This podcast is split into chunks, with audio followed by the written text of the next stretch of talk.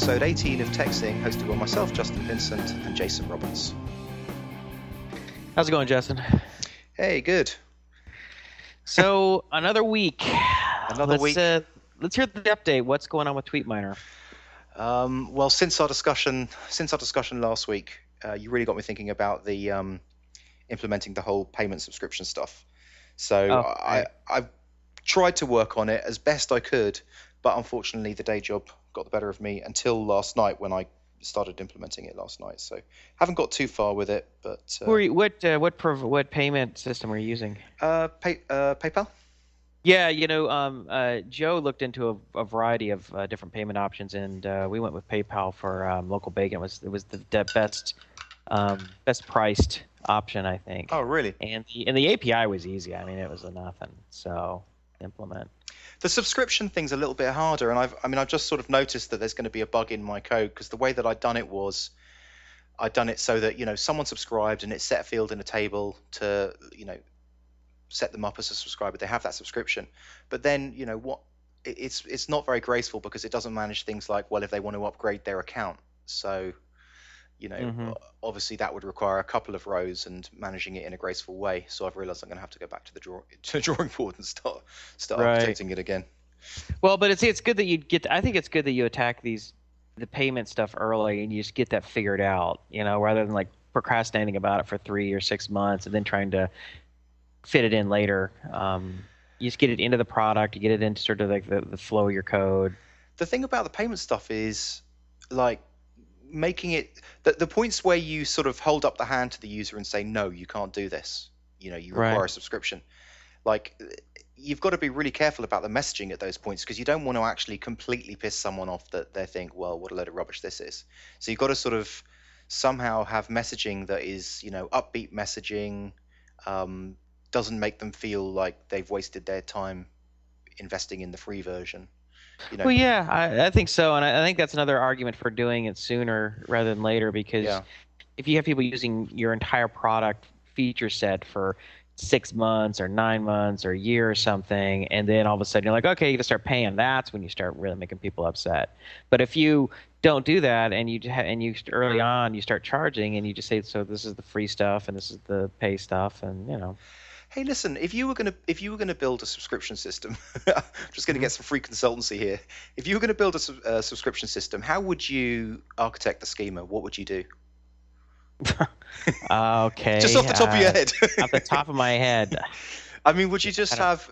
Uh, I don't know how to answer that question. I'd, you'd have to be a little more uh, specific what you want me to say. I mean, I okay, okay. Well, I guess what I'm saying is, so you'd have a user, and a user would say, "Let's okay." I'm just thinking off the top of my head. It's probably going to be sound stupid. So let's say you have a table of users or subscribers or whatever, and they have, you know, what their account type is. Maybe you have an enumerated type or something. You know, like, uh, you know, free or or, or what level you know paid user are maybe it's level one or level two like advanced expert that kind of stuff right?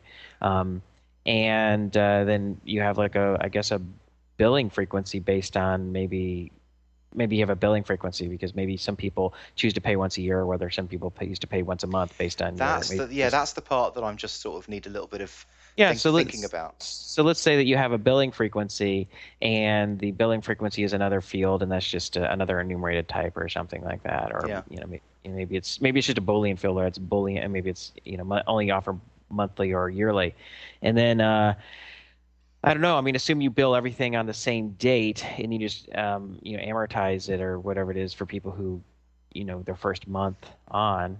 Um, but if you don't, and you you don't have a set billing date, you bill them a month, thirty days or whatever it is from the first day they start. Then you have to say what's their billing.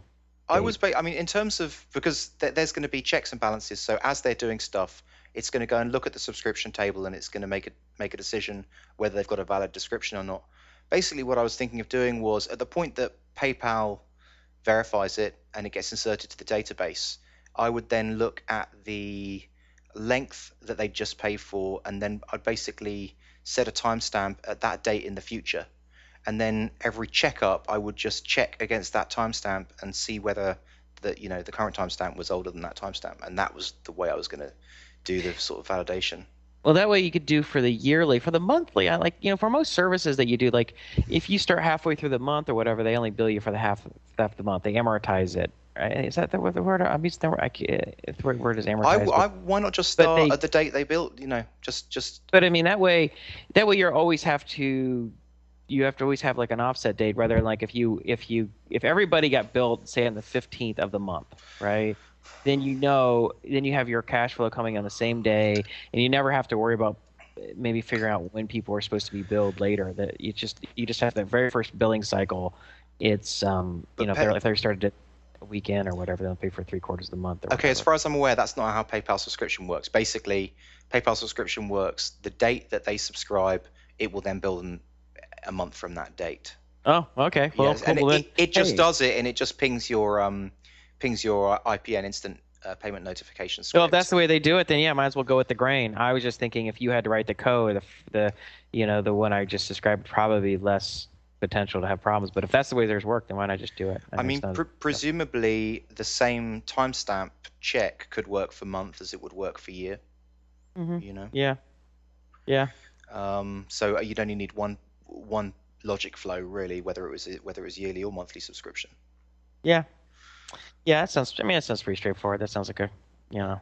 I don't, I don't know whether this discussion's too tech though, that for our for our audience. But anyway. No, well, that's we're going to talking to tech people. I mean, the people listening to this are, I think, for the most part, are developers or people doing startups. Mostly, I, I would be I would be surprised if the people listening to this, you know, aren't mostly coders. I'll tell you the use case that's kind of confusing is when someone signs up for say a month or a year, right? And then they basically cancel so, in other words, they're canceling an ongoing repeat subscription. So that's going to ping your instant notification system, which is going to tell, which is going to tell your table that the user's now cancelled, right? If you know if that's the way you've coded it, but yet you still need them to have access to the system until the end of their current subscription. So that's the that was the idea of bringing in the timestamp thing, which I didn't have before. I just basically, I just had the last uh, the last status that PayPal had indicated.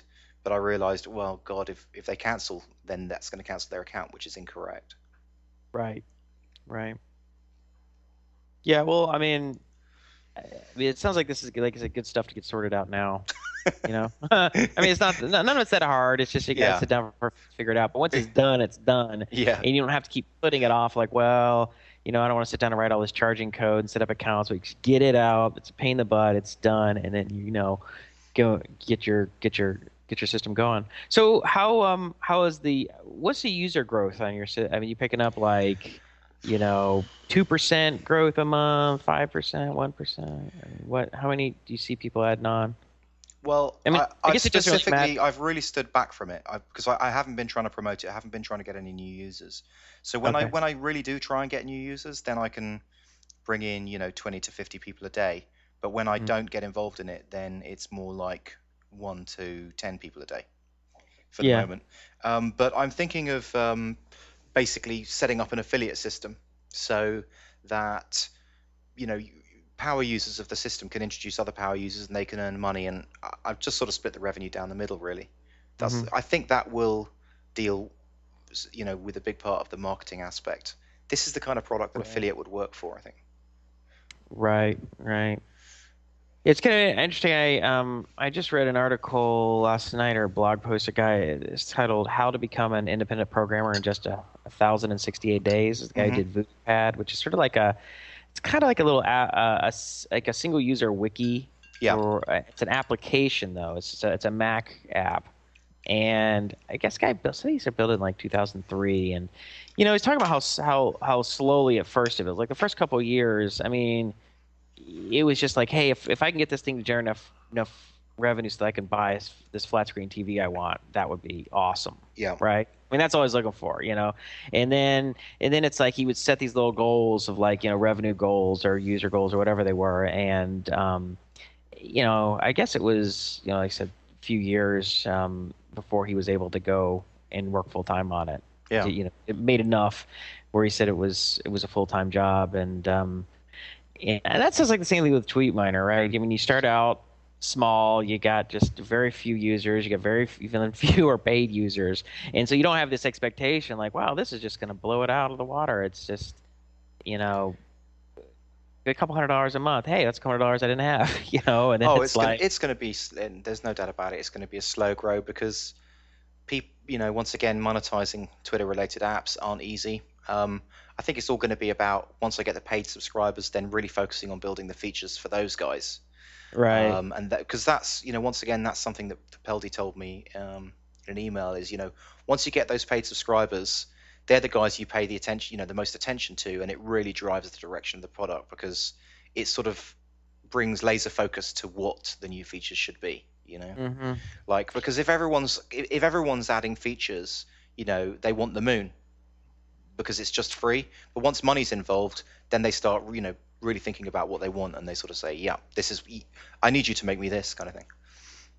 Yeah, well, yeah, yeah. You make people prioritize what they really need. It's it's kind of funny. It's like when um, you know, Joe and I are working on local bacon, right? And he'll email me and he'll say, "Oh, we need we need really need to add this feature, or really need to fix this, or we need to do this," and I'm like, "All right, you know, if I do these two things, then the other one's not going to get done. What do you really care about? You Yeah. know?" So put them in order because, and you know, you you know, forces them to think about it. Now he a lot of times he's just emailing and throwing this stuff out there for me to just you know to keep in mind. You know, like he hasn't necessarily prioritized it. But then when I say you know, you really got to think about what you want to do because this thing could take me a day or two, and which case none of this other stuff's going to get done. And I think it's the same thing. You know, for for use of the features. I mean, you're you essentially instead of having one you know partner or client or whatever, you have you know hopefully thousands. Yeah. If you have to ask the the ones that have skin in the game or paying for it, what is it you really care about?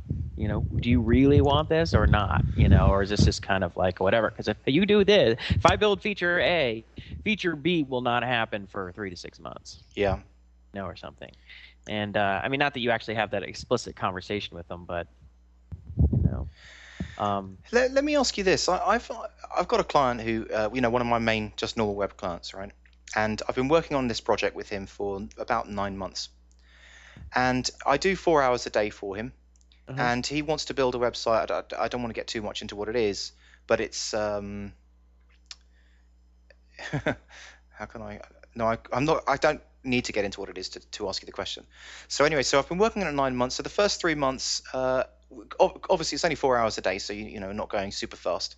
But the first three months was spent very detailedly specking it out, right? Really, really specking it out, mocking it up in Balsamiq, like mocking out everything in Balsamiq, like all of the all of the site, all of the screens.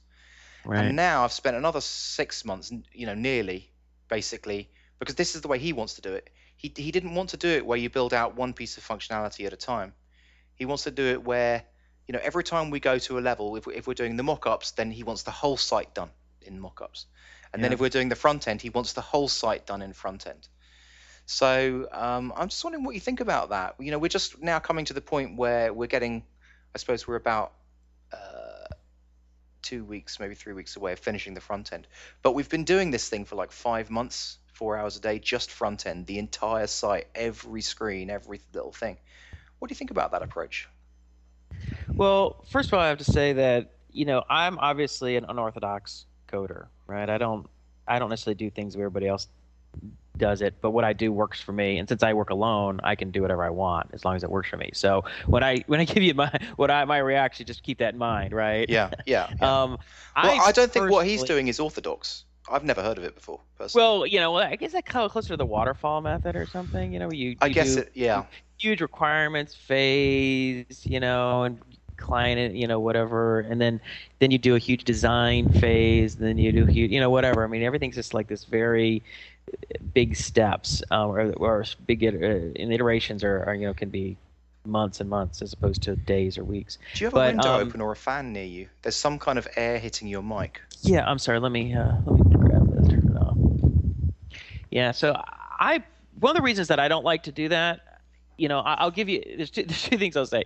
The first is is the reason that it's more personal, which is that would just bore the crap out of me. You know, Yeah, Like, I have to I say. hate doing requirements analysis, and I hate writing up documents and drawing pictures. I'm just like, damn it, let's just do something. I hate the meta, all the meta work. The meta work kills me because it's boring. well, what about just- front end? What about just creating CSS and HTML for six months straight? How would you feel about that? The same Yeah, site. That's same thing. I, I you know, and that's probably like more personal to me. I mean, other people can make arguments of why you'd want to do that in some cases, but for me, I just it bores me. Maybe it's because I just want to write code because that's what I like to do is build stuff. And as soon as I build something that kind of does even something even if it's small, it feels real and there's like this sort of endorphin rush. Like yes, that works, sweet.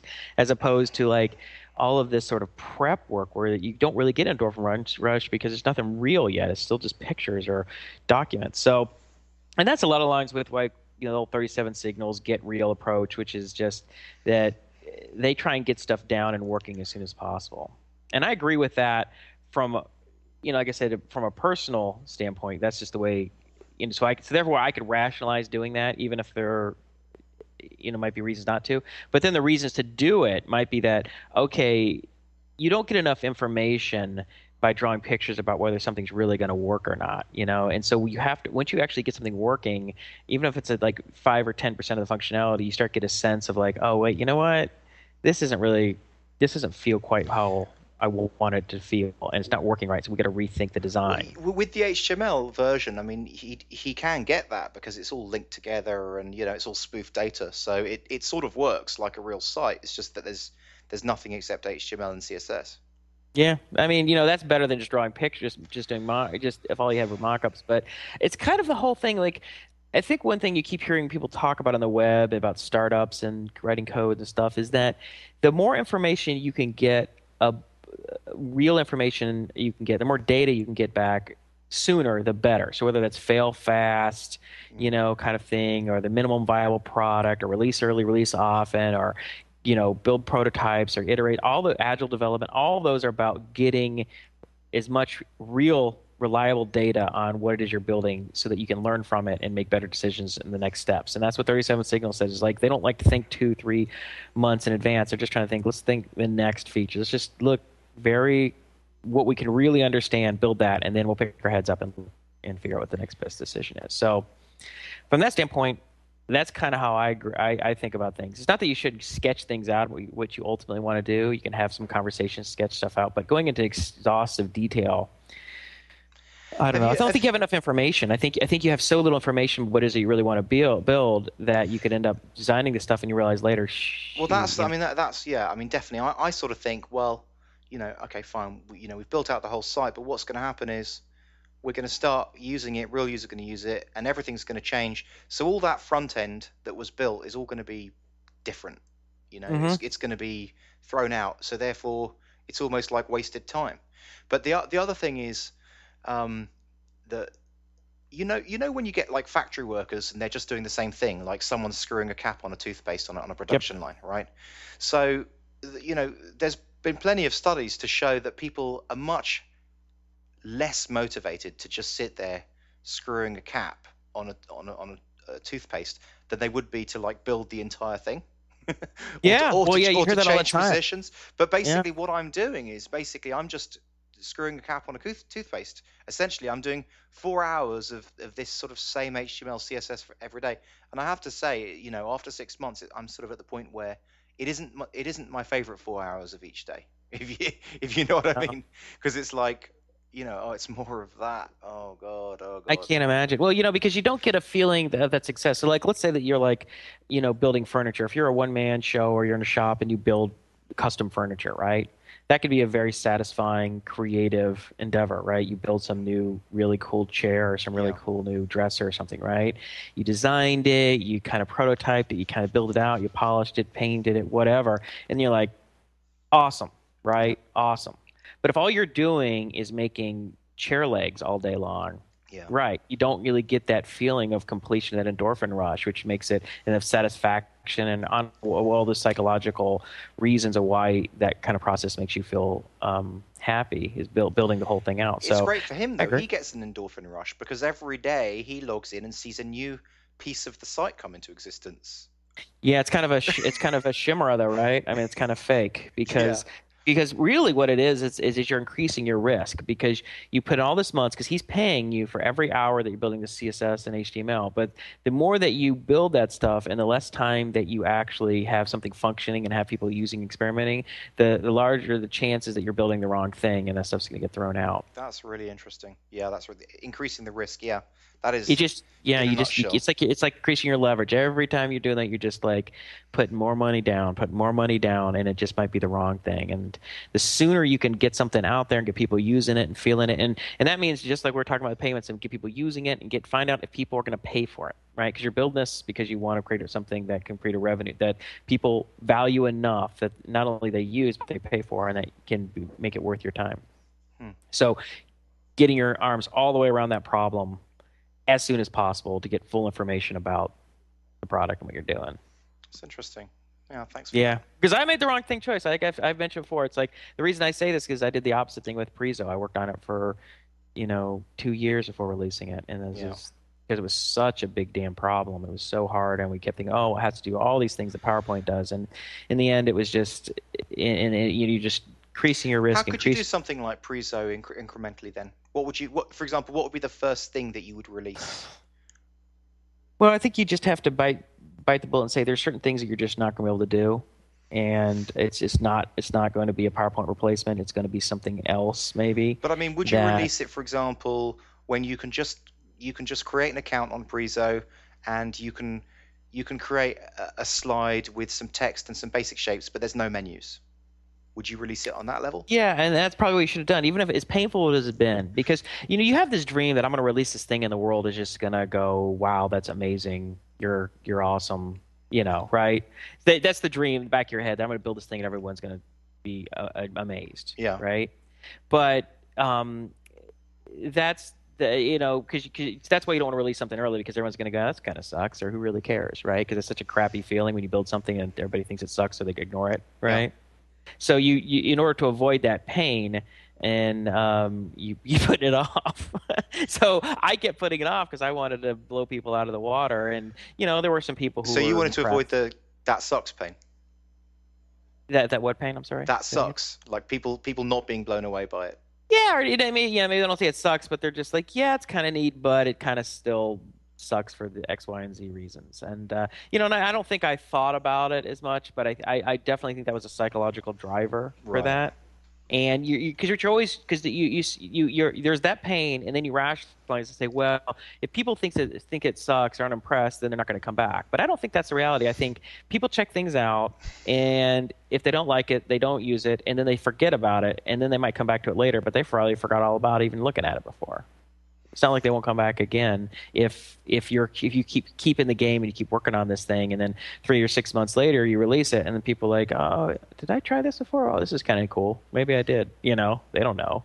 Yeah. People don't care enough. You know, it's kind of thing where like no, people don't care. They don't care. you know, everybody spends all this time worried, especially like when you're younger and you're in high school or something. You spend all this time worried about what other people thinking about you. Yeah. The reality is, people aren't thinking about you; they're thinking about themselves and thinking Yeah. about what you're thinking about them. yeah, it's like So- when you're on the bus and you think, oh, everyone's looking at me, but no one is. Nobody really gives a damn, and really, really don't. And if they do, they're going to forget in 15 minutes or at the most a couple days. People just don't care. Yeah. And you think of the most embarrassing, stupid things you've done in your life years ago, you can't even remember them. The people who were might have been there can't even remember them, and they might even not remember you. Period.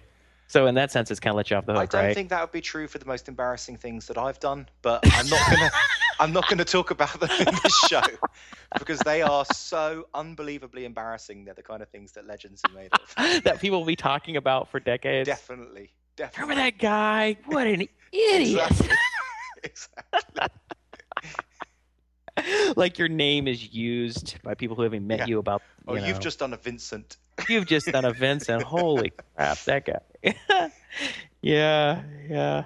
Okay, well, I, so I think yeah, but anyway, keep a, uh, you know, keeping the short, small iterations. Get reliable data back sooner is better, and and and it's psychologically just exhausting not to get that endorphin, that feedback, to get something out there and just to keep working on something forever because you have to keep convincing yourself that it matters, right? Yeah. that anyone's going to care about or anyone's going to use it. And there's Oh. a good chance that that's, that's not going to be the case. And as much as you convince yourself because you're optimistic and, and, and committed, there's still that nagging voice back your head like, you know, no one's going to care about this. This is a total waste of time. I should change direction. I, I've got something to talk to you about um, that was a big part of my life for a day. A Bal- day? Yeah, Balloon Boy. Oh, God. like I don't know, I don't know why, but I just happened to turn on the TV when that thing started happening, Did that And- turn out to be a publicity stunt? I, I, I don't I, don't know the full story yet, but I just know that I turned on the TV when it started happening, and the news crew was saying there is a six-year-old boy trapped in this balloon that you are now watching, and it's flying very fast, and he's been flying for two hours, and I was transfixed. It reminded me of 9/11, like in the sense of I remember when that 9/11 happened, I you know everyone was just transfixed on the TV, and this Yeah. balloon boy thing, it was it was impossible not to be transfixed by it because it's it's the yeah, most just out- the thought of the six-year-old Yeah. kid most outrageous thing. hanging on to dear life at this balloon. Yeah, you know, and I think I, you know, I saw some headlines or something that thought that, that they were questioning whether it was a hoax and that there's some video of the dad releasing. I never looked at it. There's Did very see that? strange things about the family. Like for example, they they've this family's been on wife swap, but not only that, they've been called back to go on wife swap. So they're already like a you know um, a celebrity seeking family. You know, hmm um, and But- I think yeah. I think they they have a bunch of stuff on. They have a ton of stuff. They made some music videos and stuff up on YouTube and stuff. I mean, I don't know. I mean, that that the really means anything. just crazy, but it's just. It, I mean, I not so much even just about the, the you know the music the music aspect, but also once again, just like Michael Jackson, you know, Twitter just went nuts about this, right? So it it, it was just totally. it's- it's- assuming that assuming if if they did if this was a stunt, assuming he did, assuming the dad doesn't get in trouble from local police or something. oh something yeah, for it's the biggest. I mean, it, that's a that was a PR coup. It That is was the biggest of. PR coup to tour de Of force. I mean, time. you took somebody that nobody knew, or Yeah. very he was essentially a, a normal person, and now everyone's going to remember this for years. Oh, I mean, Balloon Boy. I mean, it's it's there's a game, balloonboy.com, balloonboygame.com. I mean, it's it's uh, it's just wow. So that's I don't know whether it's good or, but I mean, I think it's really bad that obviously all of the authorities were involved. That they had helicopters chasing this empty balloon next to frickin' power lines. You know, and the, the helicopters could have, you know, crashed into a power line and people could have died. wow. You know, and thousands of people chasing this balloon. Like, oh, that's obviously crazy. But Yeah, I, I missed it. I mean, I, I saw a headline or two during the day, but I didn't um, I didn't follow it. I mean, I was too busy working. It's So I just didn't. Yeah, some of us are trying to get work done, Justin. I- you know, as I said, I just happened to be walking past the TV and turn it on. do you have a TV in your office where you work? Uh, well, the way my house is set up, like my my office is, um, it's it's like the annex to the kitchen. So it's and when there's like it's all open doors. There's no actual doors. So I guess it's the dining room. Okay. You know, my office is the dining room, and uh, so I I'm sort of in the middle of the house in many ways. Mm, so you're kind of okay. Uh, I I've noticed that I I've thought about this and once and, and it's like I wouldn't mind having a TV in my office because sometimes I could get work done if I'm listening. If there's just sort of like a background noise like that, Oh, yeah. like um, you know, I think I was hearing Joel Spolsky talk about this. That he gets he he he gets his the best work done when he's like has old sitcoms that he's already seen on. You know, because people were talking about. I think someone called into the Stack Overflow podcast and asked, you know, uh, whether you know is a good idea or what they thought about uh, working with mu- listening to music while listening to music. I, I uh, yeah yeah sorry. and anyway, I and so he and so Joel said, well, he he he he really likes to just he's got a really crank, you know, turn on some old sitcoms in the background, then he can work. And I was thinking that I'm kind of the same way. I mean, there have been times I remember I, I haven't I haven't had a TV in my office, but there was a um, a short period of time that I was working um, in Chicago, and there was in an office um, that I was in. There were TVs. It was a trading it was a trading company. Yeah. I was a part of, and uh, you know, they had like an MSNBC on, you know, or, or um, not MS, uh, CNBC on constantly in the background. But I don't know. After everybody left, I'd be working at night, and I would just be like, you know, all this stupid shows on. I don't know. It kept me focused for some reason, so I could see that. I mean, does that? I, I know I have the same thing as you, but what it is with me is it's if if someone's in the house with me. So if I'm totally on my own, and then I don't feel any sense of responsibility, then it's Mhm. my, because, for example, if George is just in the house, I, I have the sense of responsibility that I need to bring in an income for my Yeah. marriage. yeah. but if she's yeah. not here, then I'm completely on my own, and I just do find myself sort of wandering off into different places. So, so just putting a TV, uh, but, but so it's having someone in. I mean, I've had the same way because I, I used to have a second desk in my office. Um, Yeah. It was ostensibly Sandy's desk, but she never used it. But whenever I'd have friends who would visit, um, they would sort of sit there because I would usually I used to have a computer there, but then when that died, people didn't really have their own laptop with them, and so they would just sit there and work. And we'd be sitting and working in the office together. But I felt like I could just focus more, just having Yeah. a friend. There. Even if he's even if I'm listening to music and they're just kind of sitting there checking their email or doing whatever the hell they're doing. Um, No, I that done. definitely brings focus for me. That is a very good scenario. I like that. And sometimes that's why I would go to a cafe just to work, just to have other people around.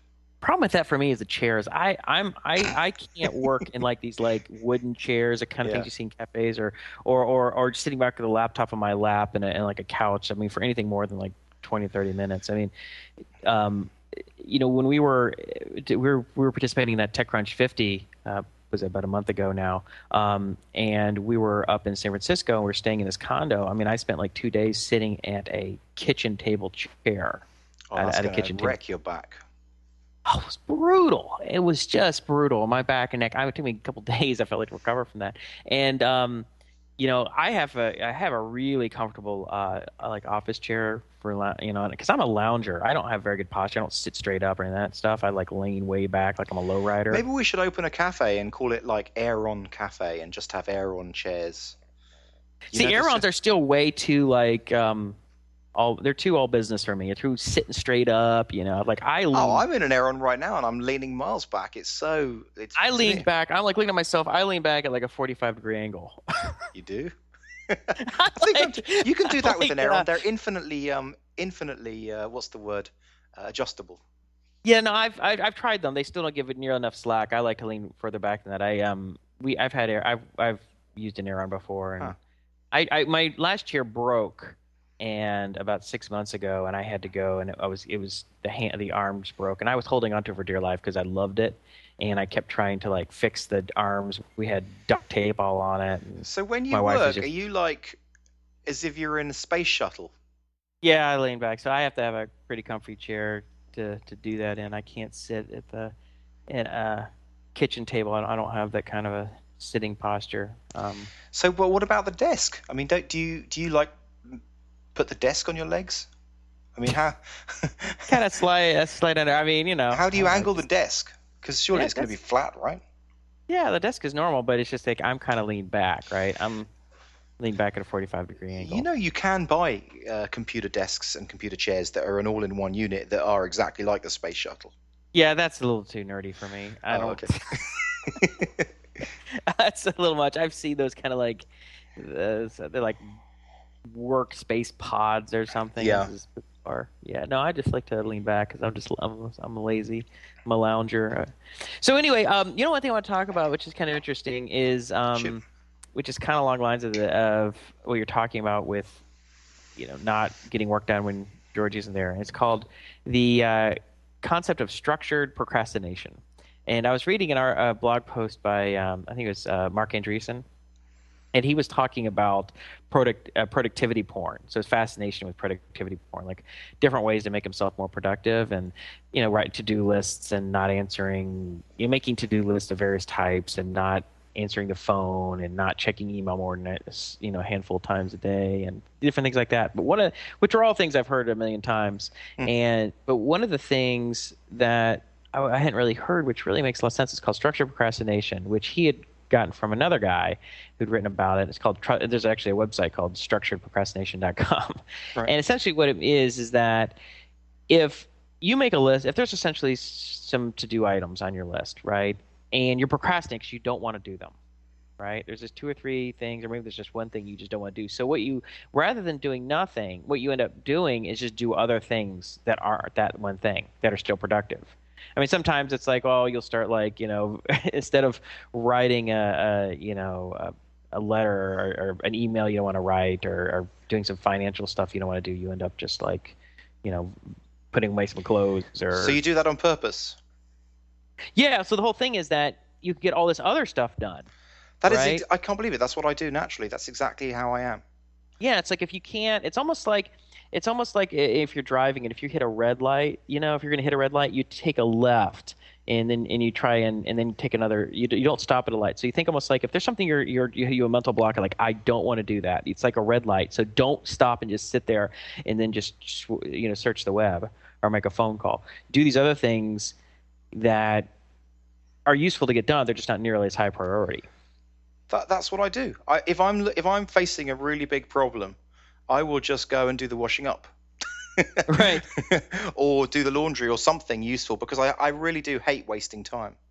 Yeah, you don't want to waste time, but yeah, so it's it's kind of interesting because and he makes a whole argument about psychologically how it works. Hmm. And and that makes sense to me because if you do these other things that you need to get done because he was talking about the whole reason he's writing a, that that blog, that essay about structured programming was because he actually had a bunch of papers to grade and uh, and things the other things he had to do as a professor, and that's why he was able to do that. So why does it work? Why does it work? The psychology of it. I don't know. I can't remember exactly what the psychology was. I mean, you get this sort of. I don't know. I guess you get a, you this you get this sort of endorphin release when you get certain things done, right? Hmm. When you get, when you just accomplish small things, and because I do find myself getting into the zone. Like I will, you know, sometimes I'll I'll procrastinate and I'll do a bunch of different things, you know, for like an hour, maybe two hours, and mm-hmm. then after I've done them, I'll just be really ready to get into the coding and the, and get into the zone and get it done. Yeah, the same way. Well, I have multiple projects that I'm working on, and there's some that I just having a hard time getting myself to do. Not and and not like for legitimate reasons that I have a I have a lot of stuff to do, but it's just like I just don't want to work on them or it's not the most fun project. Like like my four hour fun. Yeah, it's not the most fun thing partially, but the other thing is that when you have multiple projects and you don't work on a project for a while, or even when you come back, say over a long weekend or vacation or something, and you haven't looked at the code, it just takes forever to sort of load it back up in RAM right? Yeah. To get it, it's not only to get really remember all the aspects of the problem and what you were doing, but um, what your even motivations for for why why you think it's cool. Like it's just like I don't, you can't get any traction. I can't, you can't get a foothold, and I think that happens. So it's easy to procrastinate about something that I haven't worked on for a while because it's just like you you've lost the motivation. Like I, not only do I not really know where I was or what I want to work on, I just don't even know why I thought it was cool. Yeah.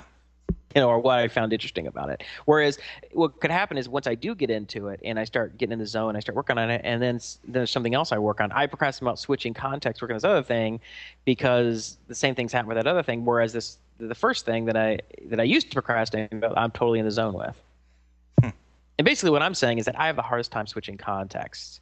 So I have a hard time switching more than like twice a day. I've learned recently I've got I can always switch at least twice a day. So or once a day from like one project I'll be working on something for four hours in the morning and switch to something in the afternoon. But like switching gears, like literally working on three or four different projects in a single day, like two hours at a time. Yeah. That's hard for me. I don't know. Hmm. I mean, you you obviously you're obviously juggling two or three things too, right? So how do you feel about it? I don't know. I go through different phases. I switch it up. Like sometimes I do the thing I don't want to do first, and sometimes I do the thing I don't want to do last. I, what I do find myself doing is on a Friday, um, I will say, okay, I'm not going to do that four hours today. I'll just do it in the weekend sometime. So sometimes I guess I put it off every Friday, but mm-hmm. maybe, maybe on a Monday and a Tuesday I'll do it first. Right. I don't know.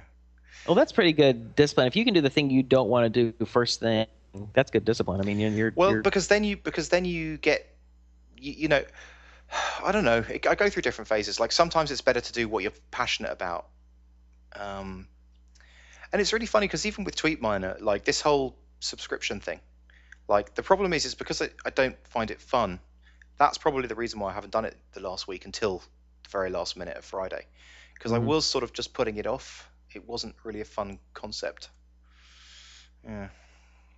TweetMiner wasn't a fun concept. Uh, no, the payment, the subscription part oh, of it. the payment stuff wasn't. Okay. Yeah, the payment stuff. Yeah. Right. Right. You know, you have to kind of grub around in in PayPal API land. no, that's not fun. I mean, I I hate reading other people's a well, I mean, learning other people's APIs is is not nearly as painful as, as having to learn other people's code, which I really have a hard time with. Yeah you know, unless it's like a full, comprehensive, extremely well documented API, like maybe the .NET framework, where it's like you can just look it up and it's just like exhaustive, complete. And otherwise, I'm just like, what the hell is this code doing? You know, and APIs, learning APIs is a little like that. I mean, it's maybe five percent or ten percent as difficult as learning someone's code base because it's just like here are the 10 or 15 or 20 function or API calls, you know, and here are the parameters. Yeah. And that's usually not nearly as big a deal, but it's still not nearly as fun as just writing your own stuff. Did you read the um the the post um, on Silicon Alley Insider about 10 huge successes built on second ideas? No. It's really interesting that like a lot of our, you know, a lot of the biggest companies out there totally just started as something completely different. Um, I'll run through a few. Facebook was Facebook started off as hot or not for Harvard. AOL started as a video game on demand service. Uh, Twitter started as audio podcast delivery. Okay. Um, Tiffany and Co. started as a paper company. as a what? Paper? A what? A paper company, selling paper. Oh, paper. Oh, okay. Yeah. Um, Google uh, original vision was to search bulletin boards, um, and Avon started off selling books door to door. Right. It's funny. So it? I mean, it's not only starting their own thing, but it's actually their ideas completely tra- changed from what they were starting to do. Yeah, it's like it's about well, the Flickr was the same way. Flickr started with Game Neverending. Yeah. and it's people a, were I guess it's, it's about the team rather than the idea, or maybe it's just that the team are following, you know, what the customer really wants or something along those lines. But anyway. I think it's a combination. Like they get feedback on this thing they built. Either Yeah. people don't care about it, or they've seen some aspect of this thing that's really a minor aspect of this bigger thing Yeah. that people seem to really care about, and then they go, "Hey, you know, people aren't really asking us for this, but I can see what it is." There's five percent of our product that if we made that the whole product, people would love, and that's I think what that's you know that's what Flickr did when they started out as Game Neverending. I think, and uh, well, that's what Jason Cohen did with um, Code Collaborator as well. Yeah, right. I mean, it was first it was like um, a, a code review d- data mining thing or something, I think so. Yeah. something weird, and people were using it in a weird way. And he's like, "Why are people using it this way?" I think it's like it's, it's a lot of times it's not like um, listen, have your customers don't design it for you, but you, you you you go behind what your customers are saying or your users are saying, and you Yeah. really get to understand what it is. I mean, they're saying X, but what do they really? Is it that they really want? You know, you have to go to that next level because nobody's going to say, "Hey, build Facebook," you know, or No. "Hey, you should." So what? Nobody's saying that. You know, and you know, it'd be rare that someone just you know lays out a product vision for you and get satisfaction or something, right? Or a support email. Here, Oh, I yeah. see. This is what you really want. People are just going to bitch about things. You go, what is the common thread? What are people not happy about, or what is the common thread of people are really excited about?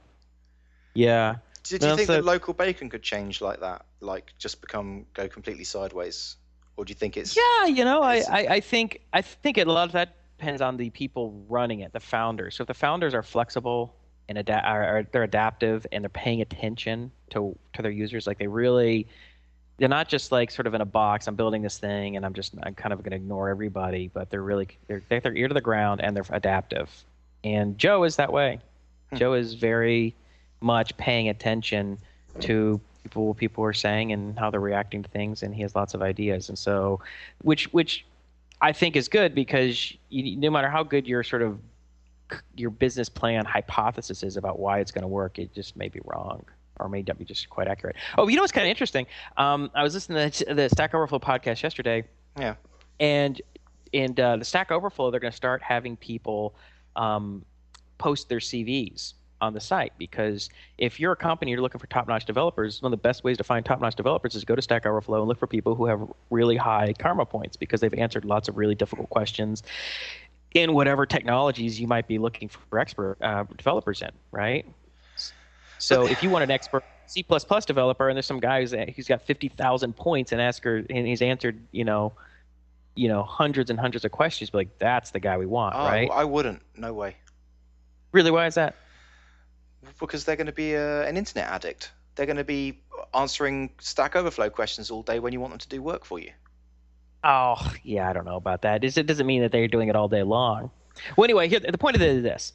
Um, the, the whole point is that they're going to charge um, the posters to post their CV on the site, which is just like local bacon. huh I'm like, oh, where did they get that idea? oh you think they got it from local bacon I don't know. I mean, you know, who knows? I mean, local bacon's only been out public a month, and I don't know if that idea just kind of filtered in. It could have been it filtered in sideways, like you know, these these guys are on the web, they're reading what's going on, and maybe that kind of you know they might even know they got the idea from it but then again they might just come across the idea the same way but if no one's thought about charging posters before like it's a completely novel idea and they coincidentally think of it like um you know a month after local bacon's released Well, it could be hundredth mon- monkey syndrome. What do you mean? You know, where the collective the collective subconscious, like once once the critical mass of people start thinking about something, then it becomes into the collect the collective unconsciousness. So more people just start thinking about the same thing. that might be possible. I mean i, I give you that. But in this sense it's like how long have we had job boards around? People paying like Monster.com Yeah, 12 years? 13 forever, years? Yeah, yeah, forever. right? Well, before then, because even in magazines or whatever. Yeah, right. So, but nobody has ever talked about charging people to post their resume, right? Hmm. And for them to, th- and, but- and, and, and there wasn't any broader conversation about it. There wasn't even sort of lateral things like that. People were charging for something like that, and they think of the exact same thing a month after. Yeah. No. I was like, that's curiously something, but that's fine. You know, whatever. They're not competing with local bake or anything like that. Yeah. Um, but the, I, I immediately called Joe and I was listening and I paused the pod, uh, podcast and I said, Joe, I said, guess who's going to be doing this? And, uh, you know, I said, really, I said, if anything, if they did steal it, the idea, or steal the idea. It just I should say, validates it. If they validates it, it's like these are very smart guys, Yeah. and all, it's demonstrating that these that these two guys who have a very successful, you know, site going with Stack Overflow. Um, uh, they they also think this is a good way to get rid of the spam because they were complaining about the same problem. You get 500 resumes when you post something, and most of them suck. Yeah. You know, and I was like, yeah, that's the exact problem we're solving. But you know, local bacon is um is going to be uh you know it's it's going to be city by city, and it's more entry level jobs. Like, uh, it's not you know senior level top end you know developers making 100 150 200 thousand dollars a year kind of thing you know um, so it's not even the same market which is fine. So all it does is is it sort of reinforces that this is a valid idea and that is also it's okay because the first thing that people there's always that reaction like oh you're going to charge you know me? I have to apply for jobs. You're going to charge me? Am i going to be scammed or something like that? Almost like you know models like oh you should be a model. We'll just come and you know pay $500 and we'll take your headshot Yeah. it's kind of Well, it, it Yeah. is it, it is kind of similar to the whole thing that um, Jason Calacanis is talking about. you know, in, um, paying to pitch to investors. Yeah, but it, I guess it's really just a matter of like um, what the price is, right? So Yeah. you know, a dollar to post for a job to apply for a job is so minor that it's you know like you know postage. Whereas someone charging you hundreds of dollars, say, give us two thousand dollars and we'll find you a job. Yeah. Hey, did they did they mention the price point on uh, Stack Overflow? I don't think they did. No, they didn't say. Because Fog FogBugz, which is made by Spolsky, um, you know, has pretty substantial price points in my opinion. Um, you know, single single user monthly. If you want to join Fog FogBugz and use it as your bug tracker and your sort of time management system, it's twenty five bucks a month per user, mm-hmm. which is quite a lot when you think about it. Four users, that's a hundred. You know, hundred a month. It's a- Yeah, but you know, if you're selling, first of all, if you're selling to businesses, you're not selling to people, right? So business can look at businesses right. aren't people.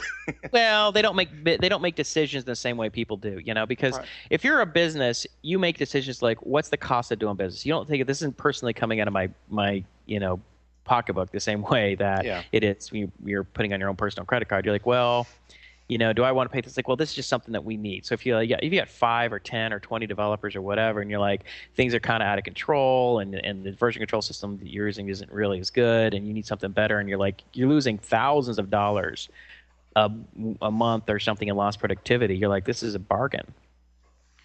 You know, because people are we're losing lost productivity. Would that because people, apply to small business as well? I think so. I mean, you know, it just depends. I mean, uh, everyone's different. Some people might not might not be worth it. Some it might be worth it. If you have two or th- you know just two developers, maybe you're losing a lot of time. You're, you're screwing up code. You're not sharing code the right way. Who knows? I mean, I don't know. It's but, a um, thousand bucks to get to put it on your own server for five users. So to get basically the code and put it on your own server, you pay thousand dollars and you can have five users. Uh-huh.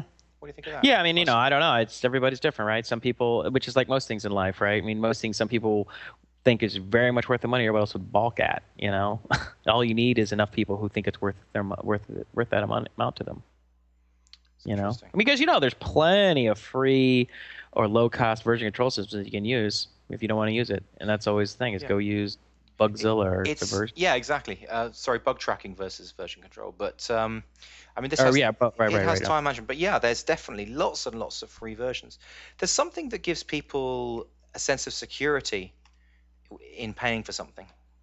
Well, yeah, you get someone get someone to answer to it if you need, if you need something solved or fixed. If you just use some open source software, and, and and so it's like see, businesses know that lost time really is lost money. If you have teams of people or even individuals who are not productive for for for hours or days because things are broken, I mean that's a huge cost. Whereas um, you know, so if we pay an extra fifty or hundred bucks just to ensure that this isn't going to happen, it's it's it's great insurance policy.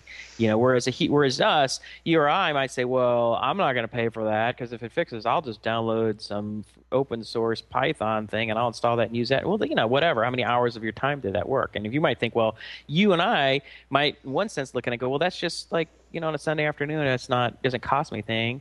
But in another sense, you could look and say, well, you know, I could actually been consulting, you know, for every hour. So businesses very much think in terms of bottom line money, and so those things become valuable. There's also the whole indemni- indemnification thing. Like with um, MySQL, when you you know you can buy the enterprise edition, you can actually pay money to get your business, you know, to get indemnification for your business against using the software. So to give yourself some level of insurance, Hmm. which is kind of interesting as well. It's another interesting way to get money for selling your free product. Right, right. So I got two more. I got I got two more topics I wanna I wanna Okay, get shoot. to. We go. Okay, one was interesting was called um uh C. It was it was you know the guy wrote you know the book Coders at Work. Have you heard of that? that that's been going around. People I've have heard been of talking it. about. Yeah. Yeah, this guy he um he went and interviewed like. 12 or 15 of some of the top developers like Donald Knuth and different people like that. These the really some of the really top developers in the world Yeah. who are uh, still living. A lot of them are older, but they they did you know guys who did really big things back 10, 20 years ago, 30 years ago, and uh, he has a blog, uh, and uh, he's talking about the book. One of the things he's talking about is is C. Is, one of the blog posts is called C in Coders at Work. So he he went and talked to like asked you know all of these guys what they thought of C um, and it was really funny because most of them either thought C was evil, too Yeah. hard, it was too complex. It was way too complex for to use. Uh, there's too many features, and therefore everyone used a different subset of features. It was templates or whatever it was, and um, so uh, it was really kind of funny thinking about. Or just hearing all of these top developers saying it was too hard and too complex, they didn't like it, or they never. And a lot of them never really learned it. Mm. They learned C, and they just like, yeah, I never, never saw reason. I didn't have enough time to learn C++. Mean, that, what I did see, I didn't really get. And it's funny because I've been doing um, C, a lot of C++ lately. I have, um, you know, I'm, I'm running this cons- this consulting contract for this trading firm, and uh, we have to have this really high-speed messaging platform where we have like half a million messages coming in on this one uh, data pipe. Um, these for market messages, and we have to sort through them and and and and, and, and uh, dispatch them to these other server servers. That's half a million in And- how much time? Second, So half a million messages coming in per second, which is no small feat. oh, that's a lot. So you need C to do that. I mean, .NET or Java or all those things, they just choke. They just can't. They can't do it. So you have to C++. And even some of the standard C++, like the C++ STL map, couldn't do it. We had to use this thing called like the Google. Some guys, uh, I think it was called the Google sparse hash or something, and they have a Hmm. dense ha- hash map and a sparse hash map, and it's on Google Code, and they it's super optimized and it's way faster than standard STL map. So we really had to, you know, do some stuff like that. Um, use some things like that to get you the C++ to be able to handle it. And this was on a fast, you know, fast, you know, server. And so I've been writing a lot of C++, you know, to get this data f- and then to sort through it and and then to send it on a socket to a variety of subscribing clients that are like .NET clients that don't have the same kind of pressure on them, so they can be written in .NET. Right. And um, the so I've been writing on C++, and I tell you, you're right. C++, straight C++ to me isn't hard because that's sort of my first language that I learned as a you know as an adult. You know, and I programmed for, for eight years or whatever was in it. And but I tell you, writing C++ when you're doing multi-threaded code is a bitch. Yeah, I can believe it. Anything is. So what you are know, you using semaphores? Uh, that that. Uh, well, use critical sections is what I'm is what I use normally to to you know to sort of like lock the data, block the data, whatever you want to call it, and um, so I, I've just been, you know, having like these, you know, these strings or these, these, you know, these, these sort of buffers that are coming out of this one um, C API that's that's parsing this data stream, and then I have to like, you know, stick it in these message objects, and then like you know flatten those out to a buffer mem copy that to a you know to a string to a socket buffer and that stuff has to be asynchronously sent out all this kind of stuff. And i tell you you know because it's funny because i read that and i'm just like you know, one part of me was like, "Oh, C++, this is fun. It's not that hard." I mean, it, you know, it's pretty much because everyone always complained about it, and I haven't used it in a while, so I got back to it. I'm like, "Yeah, it feels like old trying a bike." But then when I really started doing the hardcore mesh, uh, you know, multi-threading, it, and uh, I was just like, "Yeah, this is a bitch." Hmm. Yeah. and I can see why all these guys are just like, stay away. you know, don't use, you know, C and and uh, you know, it, I think Joel Spolsky even. It doesn't sound about... like what you're doing is it, the, the the complexity doesn't come through the C plus though. It just comes through the business logic, which sounds very complex. Well, the hardest part is, which is funny, which is what C. The hardest part is the multi-threading because okay, the reason people I think C++, there's a few things that people have with it. I mean, one, people look at it as like, well, they complain about its object orientation. Like, it's not really object oriented, like, say, Smalltalk. There's no message passing and things like that. There's all those kind of complaints. There's multi inheritance, multiple inheritance, which is just way too complicated, and operator overloading, or um, you know, those kind of things really make some people think it's just too complicated. I never thought those things were very hard. I think those are pretty easy to sort out. I don't understand why people have a hard problem with those. But what's what's what other people ha- complain about, which is the same thing you complain about C, which is why people like thing, initially liked things like Java, and have, of course since moved on to Python and Ruby or whatever, is the memory management, right? Yeah, so you have to look after your own pointers and allocate your memory, you know, you know, and then you have to delete your buffers and stuff like that, and that can be uh, that's always a tricky thing to do because you know where where was it allocated, and there's sort of these rules of thumb that you want to deallocate the memory at the same sort of level in the hierarchy that you allocated it, and things like that. You know, because otherwise you get these memory leaks if you're if you're not like sort of keeping track of you know who's deleting it, you know who's responsible to delete this memory. Yeah, because you don't have like reference counters and things like that um, built in necessarily, and so that's tricky. But what I found tricky, the trickiest, which is in is the is the combination of, of, of your buffers, like what's been deleted and what hasn't, who has access to it, and then you have m- multiple threads accessing. Multi threads, yeah. And things are happening async, yeah, because things are happening asynchronously. So I'm sending stuff, I'm, I'm getting stuff off a pipe. It's in C++. I do some things to it. I, I populate some kind of buffer, and then I hand it off to this other thread, and it's going to send it on some socket. And it, and, you know, when it gets done, it's not guaranteed. So does each process use um, essentially shared memory by default, like where you're addressing. It's not. It doesn't sort of make. Well, you know, it's, it's they're not processes, separate processes. They're they're just separate threads. So it is. It's all shared memory. Right? Oh, I see. So so if you're doing processes, then you use I guess mutexes and things like that or semaphores, and you can use cross process. I've I've I've um but what we're using to communicate across processes, but we're communicating across, across machines. We're using sockets. Right, right. And uh, so you have the whole Windows socket API, and that's a whole nother barrier using I/O completion ports and overlapped I/O, and that's a whole nother nightmare. But um, yeah, like fun. But it's two things that are funny. It's like because I I've been doing this, and I've just kind of like you know cursing to myself um, as I'm debugging some of this stuff. And I remember Joel Spolsky had said, and like I don't know it was like a podcast or two ago and he goes, "Yeah." He's like, he's like, he's like, I don't care how smart you are, you were not smart enough to do multi-threading in C++. Trust me. he's like, I know all you hot shit programmers. Everybody thinks I'm smart. He's like, you are not smart enough to do it. Don't try and do it. Use, you know, so, these higher level. So, are you smart enough? Why are you well, doing I'm it? just I'm doing it because I have to, and I mean, yeah, I mean, I get to work. I know what he's saying, which is like, you know, this is not something you should be trying to do if you don't absolutely absolutely have to do it because it's very time consuming and it's very error prone and it's just things can blow up in, in weird ways. And um and the other thing i guess the guy in coders at work he was on the podcast with uh with on this Stack podcast and he goes um and they ask him about I guess they're talking about debugging, like coding is hard, or debugging is hard, you know, because you've had all these famous like people like Feynman talk about how like programming computers is extremely difficult, you know, because of all the debugging and things. And uh, this one of those guys in the interview was like, "Oh, debugging is easy. You know, there's nothing hard about debugging." He's like, "Oh, unless of course you're talking about multi-threading, and that's really hard." it was funny because I was listening to that podcast right when I was writing this code. And I'm just like, "Yeah, no, yeah, it's like this is a pain." Um, so, and that's one of the reasons that we, you know, we when we're building this project, we're trying to do everything. I'm trying to put everything in the C++ as minimal as possible and get it out on a socket to these other processors, other machines that are run, that I that I build using uh, C Sharp and .NET because that's just like ten times easier. You know, I want to do all as much business logic as I can in those languages. Yeah. Uh, because then I don't have to worry, you know, because you it's so error prone with the with the multi-threading and the and the memory management and stuff that just keep the code base as small as possible so there's just less opportunity for screw ups. So I just thought that was why didn't you C- use Erlang?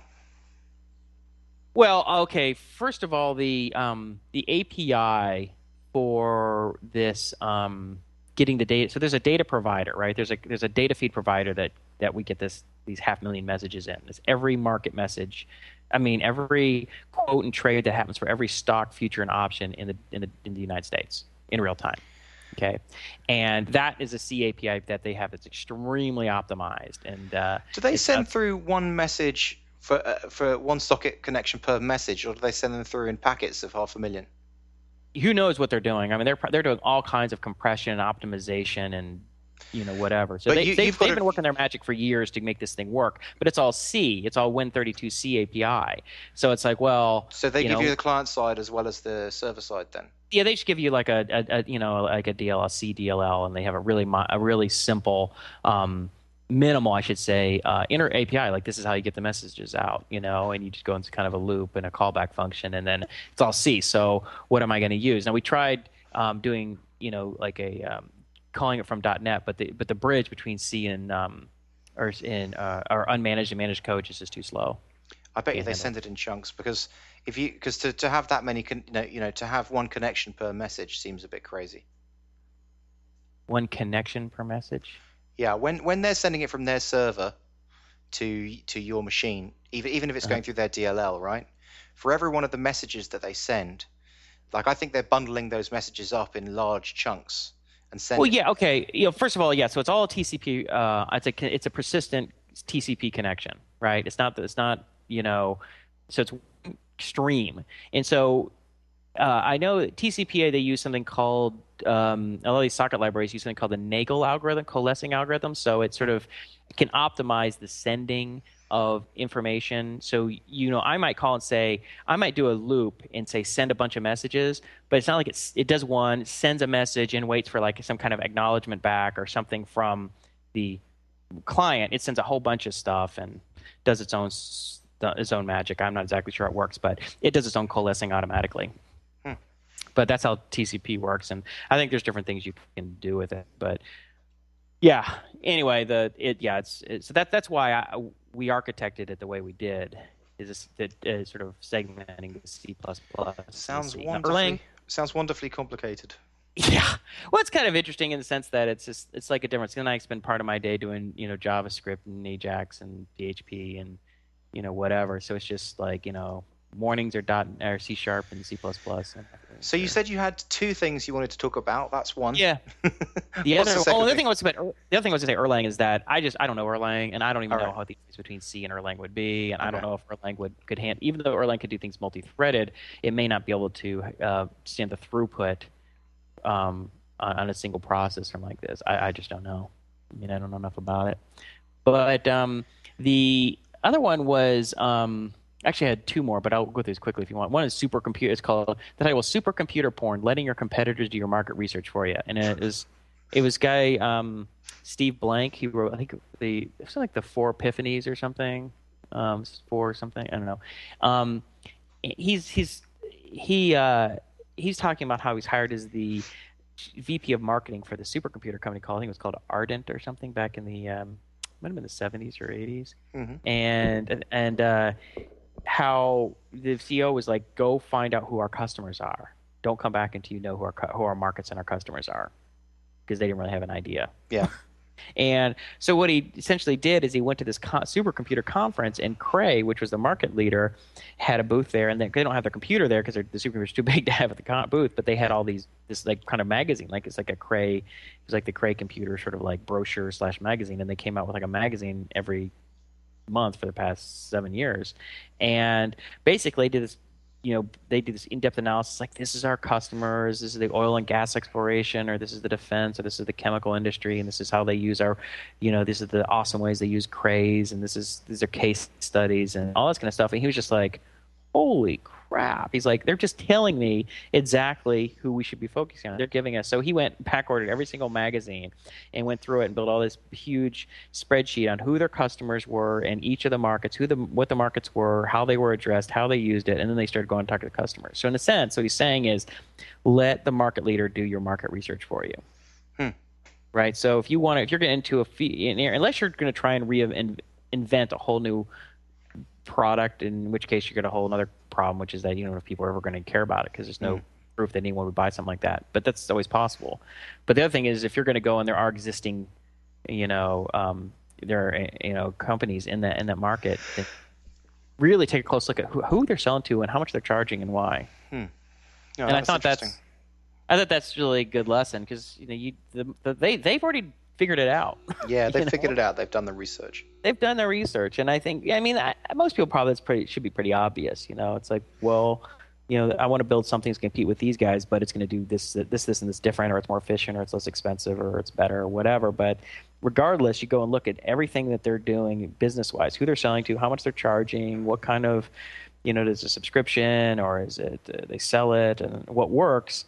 And then you can use that as your basis and maybe can change some things, but make sure you understand what their model is because they were figured it out, you know.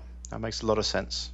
And the other one I was going to bring up was a farewell a farewell to ORMs, which which is you know an ORM is like an object relational mapper, Oh yeah. and uh, this guy was complaining about how he had used some ORMs like a I don't know was uh, hibernate or you know or whatever it was, and he's just like the he in the end he always had to get down and you know because ORMs will generate you know will handle all your SQL for you theoretically. And so you don't- Yeah, but it doesn't Yeah. work in practice. yeah, but you a lot of times you have to get down under the hood and and, and, Mm-hmm. and, and write your own SQL because it doesn't do X, Y, and Z. Now, I'd heard. Now, I, I I don't use Ruby on Rails, so I don't know. That's the You know, same thing with just Ruby in general. Um, you know, like in, in theory, you know, they like they'll show they'll show you a video and show you how you can make a blog in 20 minutes, Hmm. you know, or in 10 minutes or whatever. But of course, it's not really a full blog. I mean, you've got to do a lot more work under the hood to really make it work properly. Yeah, I mean the um, and I I, I think with one thing Ruby does. So there's two ways that ORMs can work. I, I think two two fundamental ways. One is at least along this axis, which is either code generation or meta programming. So m- meta programming means that the their their code will kind of generate this the code would would do code generation, but on the fly when it's running at runtime, effectively. Right. Yeah. Whereas as code generation, you say, well, here's my database schema or whatever, or here's some object model. Press a button or do a command, and it just like goes and it analyzes it and does reflection or whatever it does, and generates a bunch of the code and then saves it as files, and then you can use those. You know, and then if you need to change stuff, you regenerate it. Now the argument for meta programming is like, well, who wants to like have to regenerate that code every single time that you're making changes to your your real specific business logic, right? With meta programming, you can just kind of like it will handle it on the fly, no matter what you change. You don't have to worry about you know this sort of workflow process of regenerating code. But the weakness of meta programming, in my perspective, is that you don't really get to look at the generated code so much. It's much harder to get inside there because it's generated on the fly Hmm. right? Whereas if you do code generation and it generates into files, and you can go and look at those and say, oh, okay, I see what it generated, right? That's either not right or I want to do something different. But I, I, I, kind of the the one of the complaints in terms of the or the the active record model with Ruby on Rails is that it does a lot of the stuff, this the basic stuff that you would want done. Great, right? You can create a basic object models and Yeah. maybe a little more than basic but if you want if you want to do something that it's not doing right let's just put it that way you got to be a real you know Ruby ninja, a Ruby expert to get in there and go and know how to like, you know, change things. Now I don't know this firsthand experience. I just heard these. Sort of... I just think, I mean, but for me, that's the reason why, you know, I've written well, many frameworks, so that now if I do use someone else's framework, I have a pretty fair idea of where stuff's going to be going on because at the end of the day, most frameworks are built around the same pattern, you know, the MVC pattern. So you just have an idea of where they're going to do stuff in the framework. And unless you've gone through the process of actually building your own framework and doing it a few times and understanding the mistakes and why you should put certain things in certain places, it's very hard to know where to look, you know. Yeah, yeah. Well, I've been so I one, this one project I'm working on. This this is like a little startup project I'm working on with a friend of mine, uh, Guyon, who um, lives in um, he lives in Norway. He he worked with me on uh, Preezo, and we've been working on this thing kind of you know just a few hours a week kind of thing for the past six months, and the a big part of it is going to be generating you know creating these object is the is the object relational management stuff, and so I oh, looked yeah. at like uh, seven or eight different uh, ORMs and uh, you know Propel and Easy PDO and Doctrine all this kind of stuff. And some are really you know they, a lot of them seem pretty good, but they're really highly integrated with other frameworks or depend on other stuff. But a lot of them were just, or they were too simplistic. A lot of them were just too simplistic. They wouldn't be able to do the things that I needed to do. Yeah. Um, and some were just they just they were humongous. They were like the Zend framework because they they were going to try and be everything to everybody. Right. You could work with ten different databases. You know. Yeah. And, you know it could uh, you know how it could take in YAML or you know or whatever all these different types of ways of defining what your object relation your models are and it could you know so it's just like you, you know 90% of it you don't even need right and the problem yeah. is though is if you're building something that's going to be based on this that this is a really core piece of what you're doing it's not just something that it's going to generate some models for you then the the danger is that it gets to you and it gets you 90% of the way there or 95% of the way there and that last 5% you're like I, we needed to do these other things, and I just don't even know what the hell how to make it do it. It's just it's just yeah. too voodoo. And I've heard a lot of people complain about Hibernate in the same way, which is the Java sort of uh, object relational management, and they use the I think the data mapper versus which is a different pat, slightly different pattern than the active record pattern, which is what Rails uses and a lot of these use. But um, in the end, but the problem is is that with that is that it'll get you 90% of the way there and reach 100% of the way there for, for, for most projects. But if you have something like this is such a key piece of what we're doing, and we're going to do some really tricky stuff, that if it doesn't get you all the way there, it's going to take you so long to, to, to trick it out. I think it it's perception, though. I think I think a, a large level of it's perception because when you're working with something like that, you get 90% and then you realize you have to really understand it and go under the hood for the last 10%.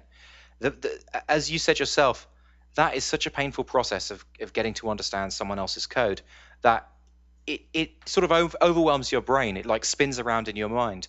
But actually, you may find out that if you really did it, you really stuck at it, you'd probably sort it out in a week or maybe two weeks. Yeah, yeah you know, it's, funny. Just, so we... it's such a big deal in your head, you don't even want to go there. So it seems quicker to go away and rebuild it from scratch well, you know, uh, you know, unsurprisingly, that's what I decided to do because I, I was working with the, this one that I thought would be the most straightforward, and I just couldn't get it to work, do some of the things it was supposed to it's supposed to do, and I just was like, you know what, screw it, you know, it's like it isn't that hard to write an an, an object relational mapper, right? It's not that hard, and you don't have to build the whole thing in one go, right? Because our stuff doesn't even support the more advanced things, right? So we can just get to the basic stuff, and I and I wrote it, and you know handful of hours or whatever basic version. I'm like, great, it works. Generates the database schema. It generates the the active record objects. You can you know f- you know find, delete, insert, update, blah blah blah. No problem. Done. Is it dealing with uh, you know various safety issues and um, like SQL injection and that kind of thing? No, not yet. But like I said, it doesn't have to do that yet, right?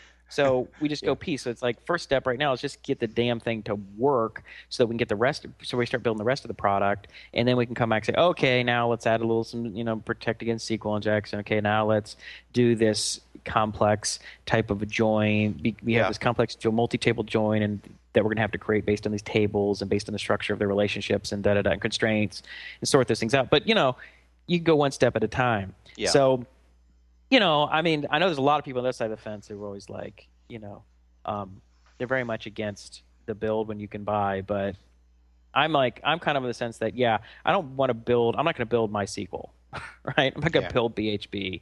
I'm not going to build a lot of these things that if there's a library that does it and works and is understandable, then great.